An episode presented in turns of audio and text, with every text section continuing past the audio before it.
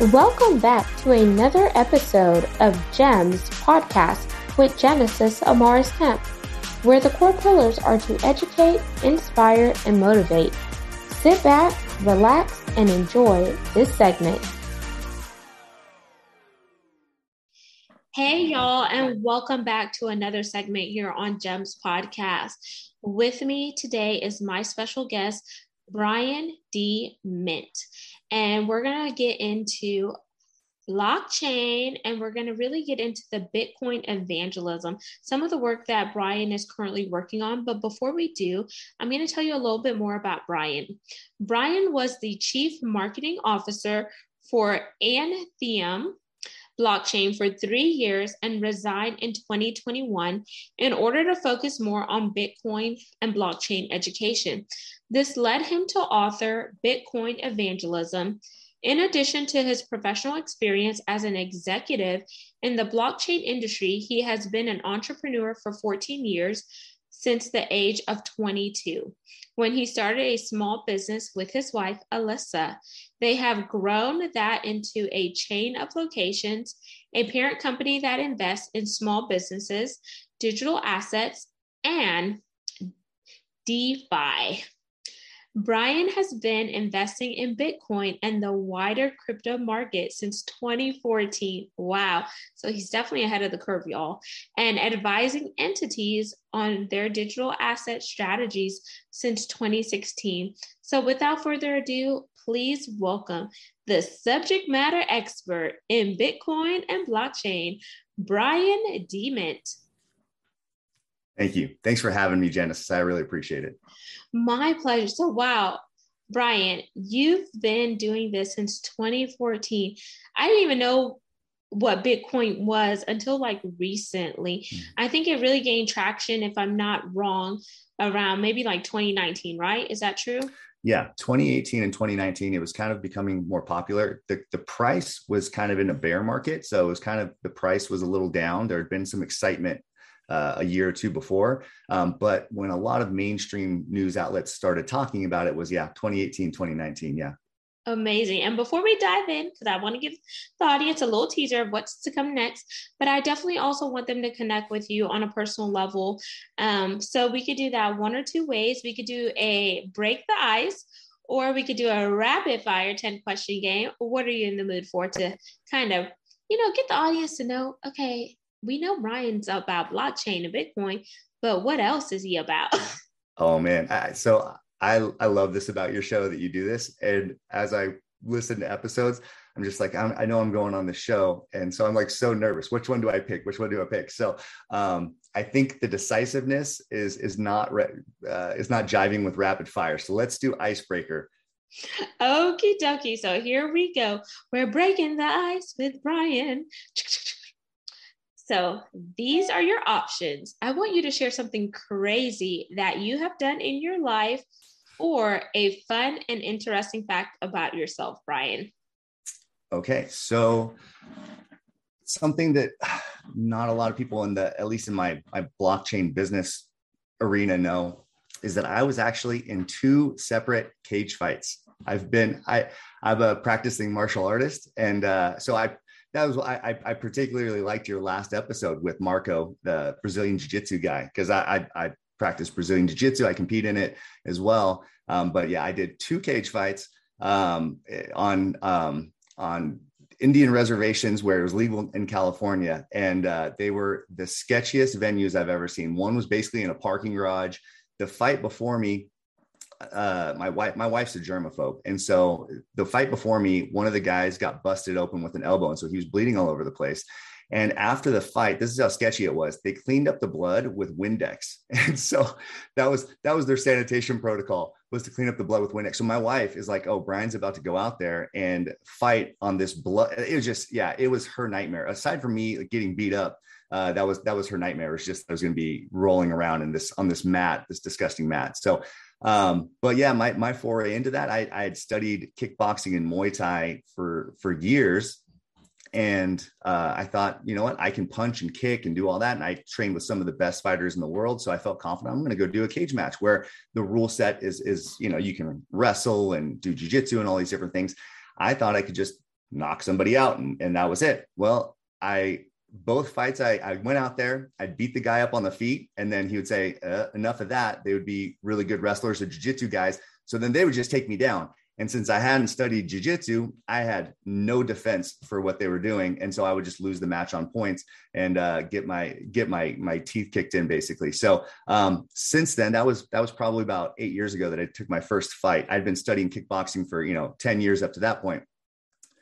After that, about eight years ago, I started full force studying Brazilian Jiu Jitsu. So I train about six days a week in Brazilian Jiu Jitsu.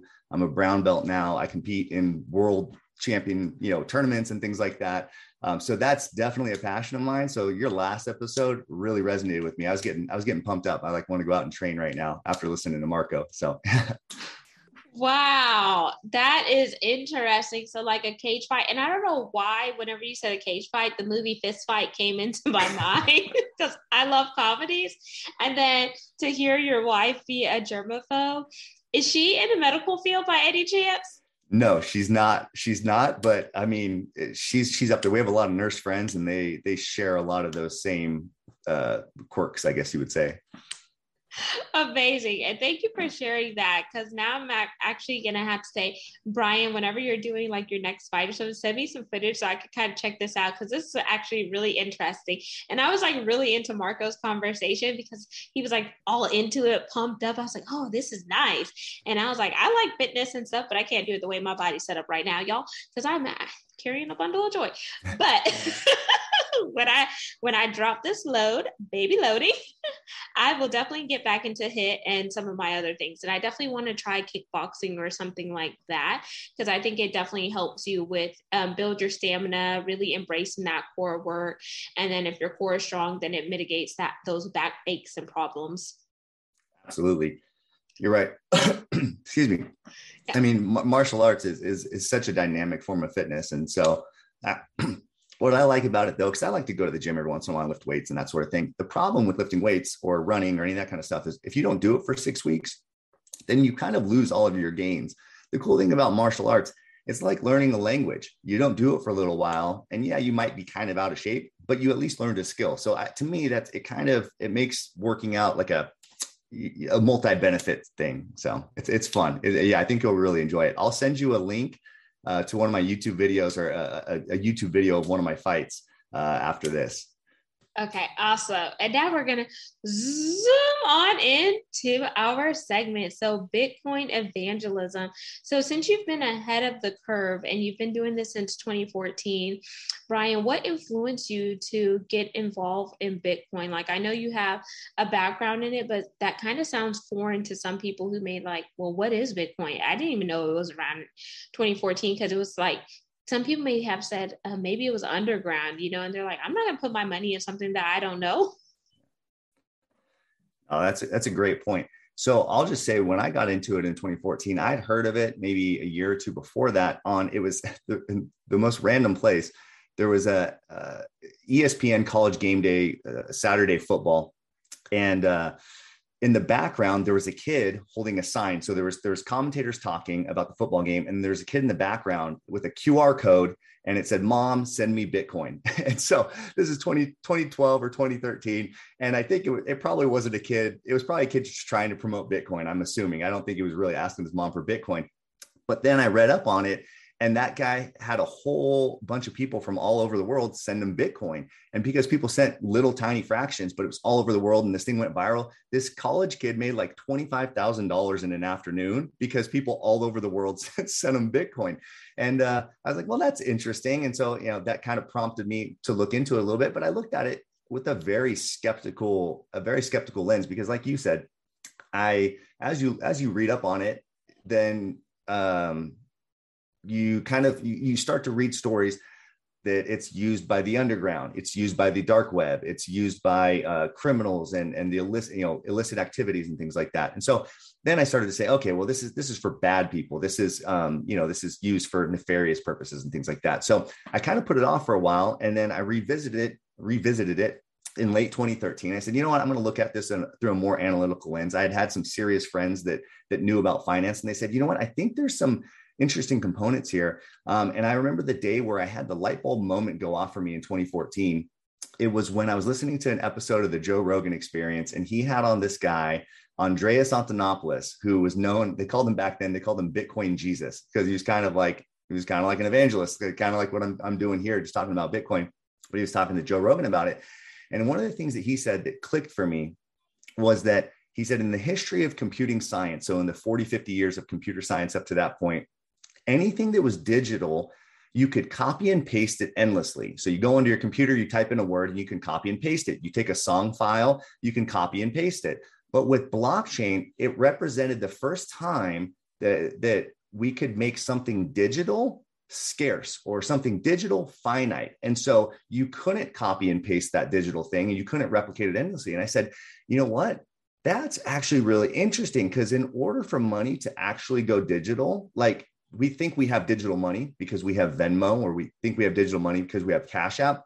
All those are those are just IOUs sent between companies. That's not actual transfer of value. What Bitcoin represented was actual digital value. And if you're going to have actual digital value, it means that you you shouldn't be able to copy and paste it. And so that's what the invention of Bitcoin or the invention of blockchain and Bitcoin represented. It was the first time in history you could take something digital and not copy and paste it whenever you wanted to. So this has implications for songs and NFTs and, and all sorts of great things. So that was the light bulb moment for me.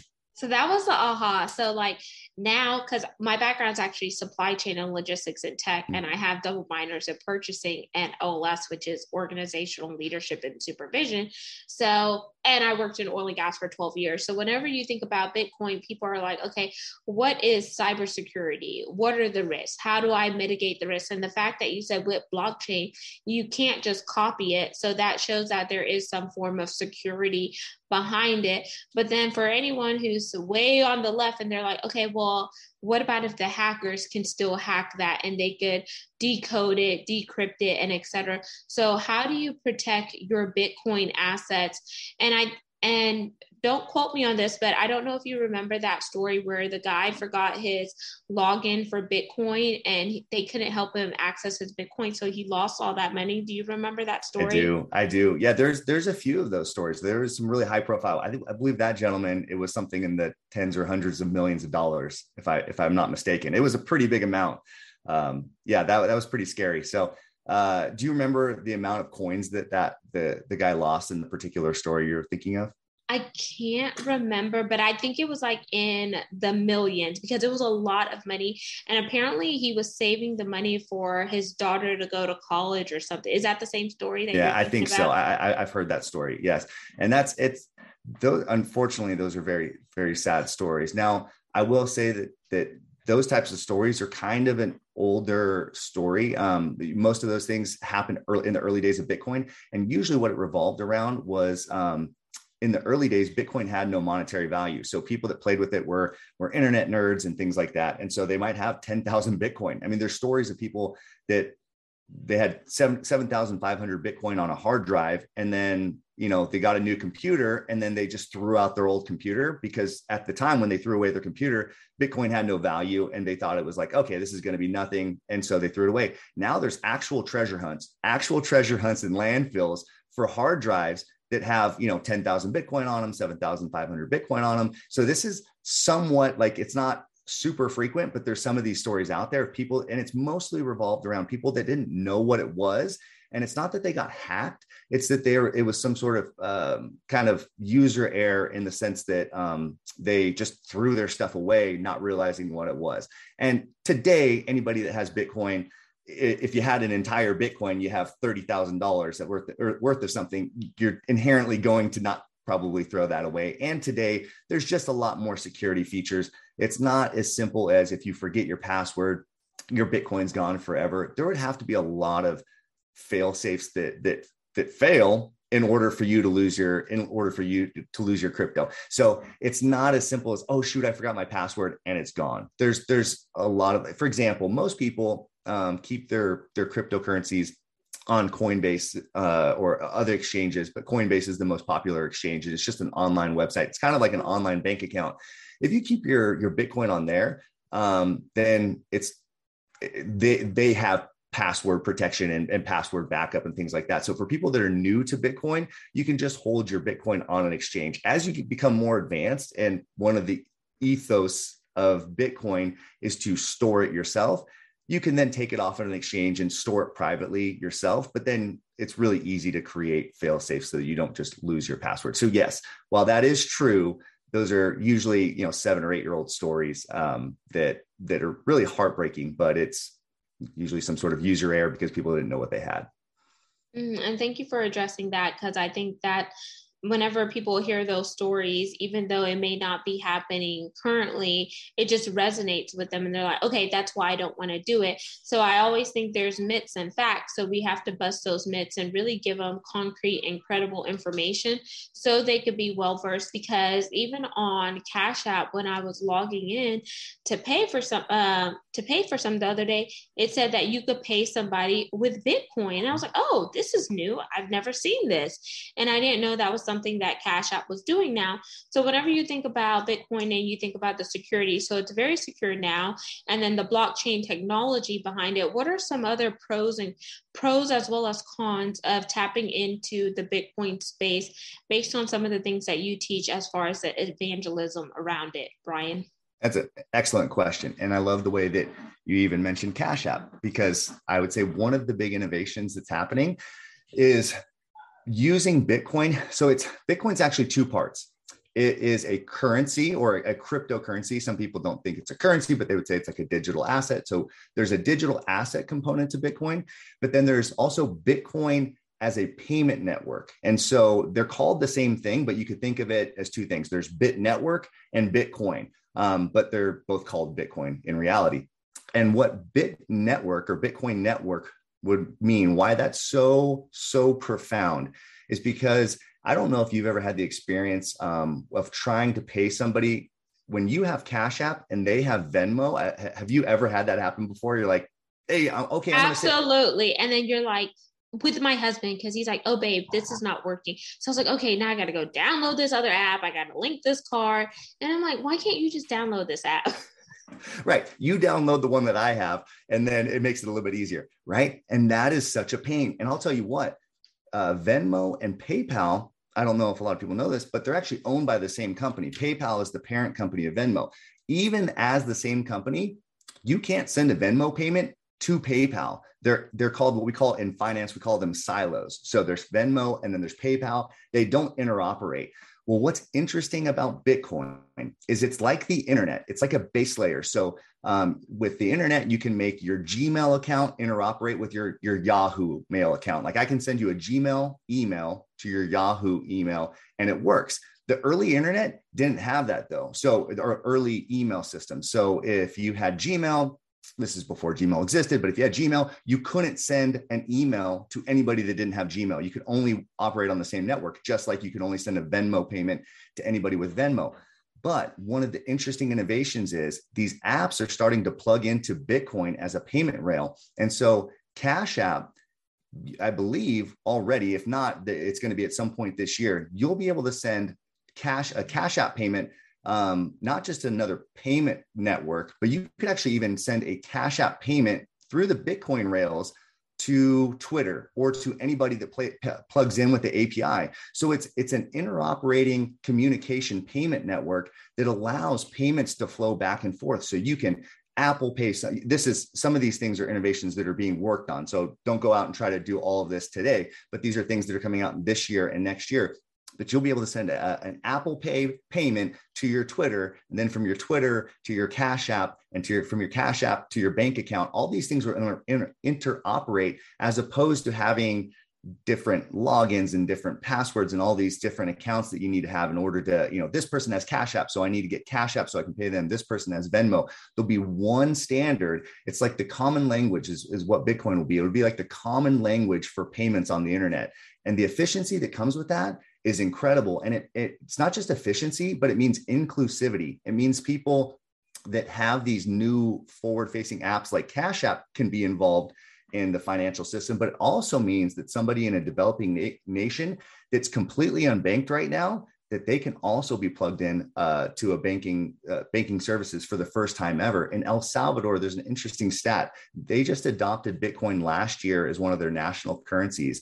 Before that, they had only 30% of their citizens had access to bank accounts. Uh, 70% of their of their citizens had no access to banking, which means it's going to perpetuate poverty. I mean, if you don't have access to financial services, it's very difficult to climb the socioeconomic ladder. After one year of adopting Bitcoin, the, the country of El Salvador provided Bitcoin wallets. They said, uh, if you download this Bitcoin wallet on your phone, which a lot of Salvadorians have smartphones, but they don't have bank accounts, it's kind of interesting. They said, if you download this Bitcoin wallet, not only will we put $30 in your Bitcoin wallet, but you can start to send payments worldwide. You can do commerce and all these things. Now 60 uh, almost 70% of their of their citizens have financial services overnight. I mean this is this is something that happened really really quickly because we have this communication network that allows them to plug into the worldwide economy that is amazing. And by doing that, it also allows those people who live down in El Salvador, they could be virtual assistants because now there is a way to pay them because so many people are outsourcing their VAs and they're mm-hmm. not just finding them because it's cheaper to pay someone that is outside the US to be your virtual assistant. And a lot of people find them on Fiverr or Upwork. So that's really great to see the efficiencies that Bitcoin is coming along with to really create a streamlined process to really, like you mentioned, Brian, to promote that inclusivity when it comes to different payment methods. And I'm glad that you elaborated on Cash App because you actually took it deeper for me with the understanding there. So, do you think currently that the monetary system will become obsolete eventually, just based on your personal opinion? I think the monetary system as we know it is just going to change. I actually don't think a lot of people will even recognize what ha- what happens or we think of bitcoin and blockchain as this thing that it's this hill that we all need to climb this innovation that we all need to get on board with. That's true for the early adopters and we're still kind of in that early adopter phase. So anybody that's getting on board with it right now you're going to kind of you know feel a little bit of a difference. It, it, feels like you're you know yes you're adopting a new technology. It's it can be clunky at times because you're learning something new. But for the late adopters i'm talking about 10 years from now I think the financial system is going to look similar on the outside to people. They don't they won't realize that their payments on the back end will be being sent through bitcoin. They'll just send there's this thing in in cryptocurrency called an atomic swap. So if you want to send me us dollars but i want to receive bitcoin we can set up the payment so that you send you send us dollars out of your account and i just receive bitcoin. Um, and so a lot of times i think in 10 years from now payments whether they're us dollars payments, whether it's a bank transfer, whether it's you want to send pesos, whatever it is, the payment rail is going to be Bitcoin, but people won't even realize that. They're never going to hold the Bitcoin. They're never going to see the Bitcoin. They're never going to realize that that's just a back end technology. The way I would equate it is when my mom goes on to her TV and turns on Netflix, she, I think she thinks it's just cable. Like, I don't think she recognizes that it's the internet that's streaming that service. And I think that's the way our financial system is going to change. It's people are just going to send a payment because it works and they won't recognize that what's making that happen and why it's cheaper and faster and there's you know they have protections on their money and all this kind of stuff i don't think they'll recognize they'll even realize that what's powering that is bitcoin um, just in the same way that we kind of take the internet for granted now Awesome. And thank you for sharing that. And Brian, as we begin to wind down our segment, is there any question that I did not ask you where you want to share some information with the audience regarding Bitcoin and the evangelism you do in the space? Yeah, absolutely. I, I think that I have a, a, um, chapter in the book called The Capitalists and the Communists Will Both Be Satisfied. And it's a little meant to be a little, sound a little inflammatory, but it's true because you think at the end of the day, um, what do what do the not the far left and the far right but i'm talking about the average conservative and the average liberal or progressive what i think what they have in common is that they want fairness and equality and they want a level playing field for people and they want inclusivity and all these different things um, and I think we point at the same thing. I'm a, I'm a I'm a libertarian. I'm a pretty conservative guy on a lot of things, but the language I use a lot of times almost sounds as if I'm at some sort of like progressive protest or something like that, because I do talk about inequalities in our systems and inequalities in the way that the world operates. And I think I would define those uh, maybe not in the same way that somebody like at a Black Lives Matter protest would, would define them. But I would say that there is a problem in our financial systems that do benefit some people um, and and uh, kind of exclude other people. And, and what I would say is kind of an Uh-oh, you're frozen, Brian. One second. All right. Yeah. So um yeah, so one of the things I don't have you ever heard of the term accredited investor? Have you heard of that before? Yes, I have. Okay. And so uh, one of the ways that I would say that our system you can and this there's there's many ways, but this is just one example of it. Um, an accredited accredited investor is somebody that has uh, an annual income of two hundred thousand dollars plus per year, and there's somebody that has a net worth of a million dollars plus. So it's a pretty high threshold in, in order to be an, uh, an accredited investor. What an accredited investor is, is somebody that is allowed to invest in anything that they want. The rest of the regular people, if you want to call it that, they're not allowed to invest in anything. They can invest in the stock market and bonds and things like that. But some of the most lucrative investments out there in startup companies and things like that are only available to the millionaire class and above. And that's under the guise, and this is the way when I say this is a systemic oppression in this regard. I sound like I'm at a progressive rally right here, but it's coming from a progressive and a, a conservative viewpoint, a common viewpoint here is that it is a systemic oppression because it's under the guise from the government that little people regular people if they fail at an investment they're not they, they would the assumption is regular people aren't very financially financially wise or financially literate. And so they we need to help them. And if that if that investment fails it's too risky for them.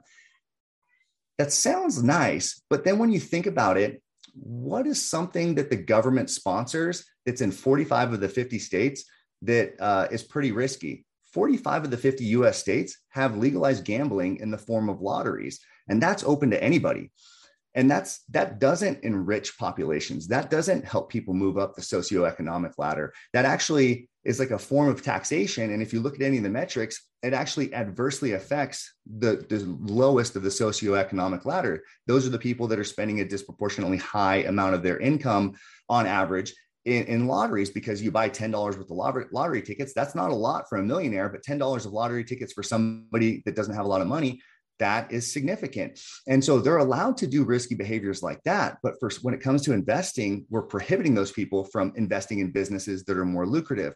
And so that's one of the things where when you have a financially inclusive uh, system like decentralized finance, like Bitcoin, like these decentralized systems that allow anybody to be involved with them, I think it actually grants a level playing field to the poorest among us and the richest among us. I think it's, it's it allows people to just play on the play on the same team or on the same on the same field by the same terms.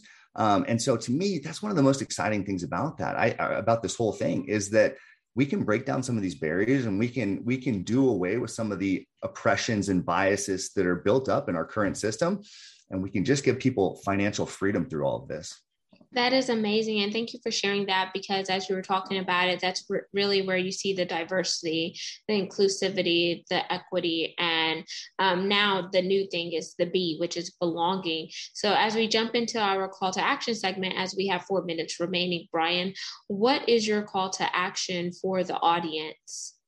Well, thank you for the opportunity. First of all, it's a pleasure talking to you. I really enjoy your show as it is just a listener. Um, what I would love everybody to do is to go to my website. I have my book um, coming out uh, May 31st. It's called Bitcoin Evangelism.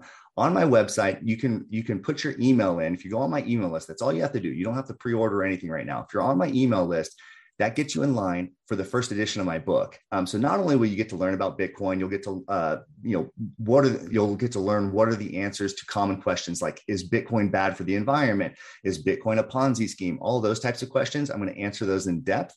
Um, but in the first edition of my book, and this is one of the neat things about Bitcoin, I've hidden a Bitcoin wallet worth a thousand dollars inside of the book, and so the first edition is the only edition that's going to have that. And so whoever gets the book and finds those 12 words, or excuse me, those 24 words, it's a passphrase to a Bitcoin wallet. The first person that finds it gets the thousand dollar Bitcoin wallet. And that's a thousand dollars at today's value. So by the time you read it, by the time you read the book, the price might have gone up. It might be worth more. I don't know. But please go to it's uh, the website is freshlymintedbooks.com, freshlymintedbooks.com. And you just put in your email. That's all you have to do. That'll get you uh, on the list for the first edition. That is awesome. So, y'all, the race is on for that treasure. And then, Brian, how can they connect with you on social media? Where do you hang out primarily? I'm Twitter and Instagram. Those are my main two. So on Instagram, I'm at brian.dmint. And then on Twitter, I'm at Brian the T H E Mint. And those are my two my two go-tos. And there you have it, listeners and viewers of GEMS podcast. You just heard the Bitcoin evangelist, Brian D. Mint here on the show. So all of his contact information will be in the show notes. So make sure you read, scroll on down, tap in, and go on that treasure hunt because you could win a thousand dollars in today's currency, which you know with inflation things are rising, so it could be worth way more about time you find those 24 words. And then lastly, but not least, I want to thank each one of you for tuning in on a regular basis. Because of you, we're now ranked in the top two and a half percent globally out of 2.8 million podcasts per www.listennotes.com. And don't forget to like, comment, and subscribe. And you can see all things video by heading on over to our YouTube channel, which is at Gems with the Genesis Amaris Kemp. So until next time, peace, love, and lots of blessings. Go out there and find that treasure. Start you digging. Thank you for listening to another segment of GEMS podcast. Hope you enjoyed this recording. Make sure you like, comment, share, and subscribe to GEMS podcast on your audio platform as well as our YouTube channel, GEMS with Genesis Amaris Kemp. We would love for you to be a sponsor, so please reach out via email at gems, G-E-M-S, with W-I-T-H Genesis, G E N E S I S, Amaris, A M A R I S, Kemp, K E M P, at gmail.com, where your brand, your swag, your services can be here on GEMS Podcast.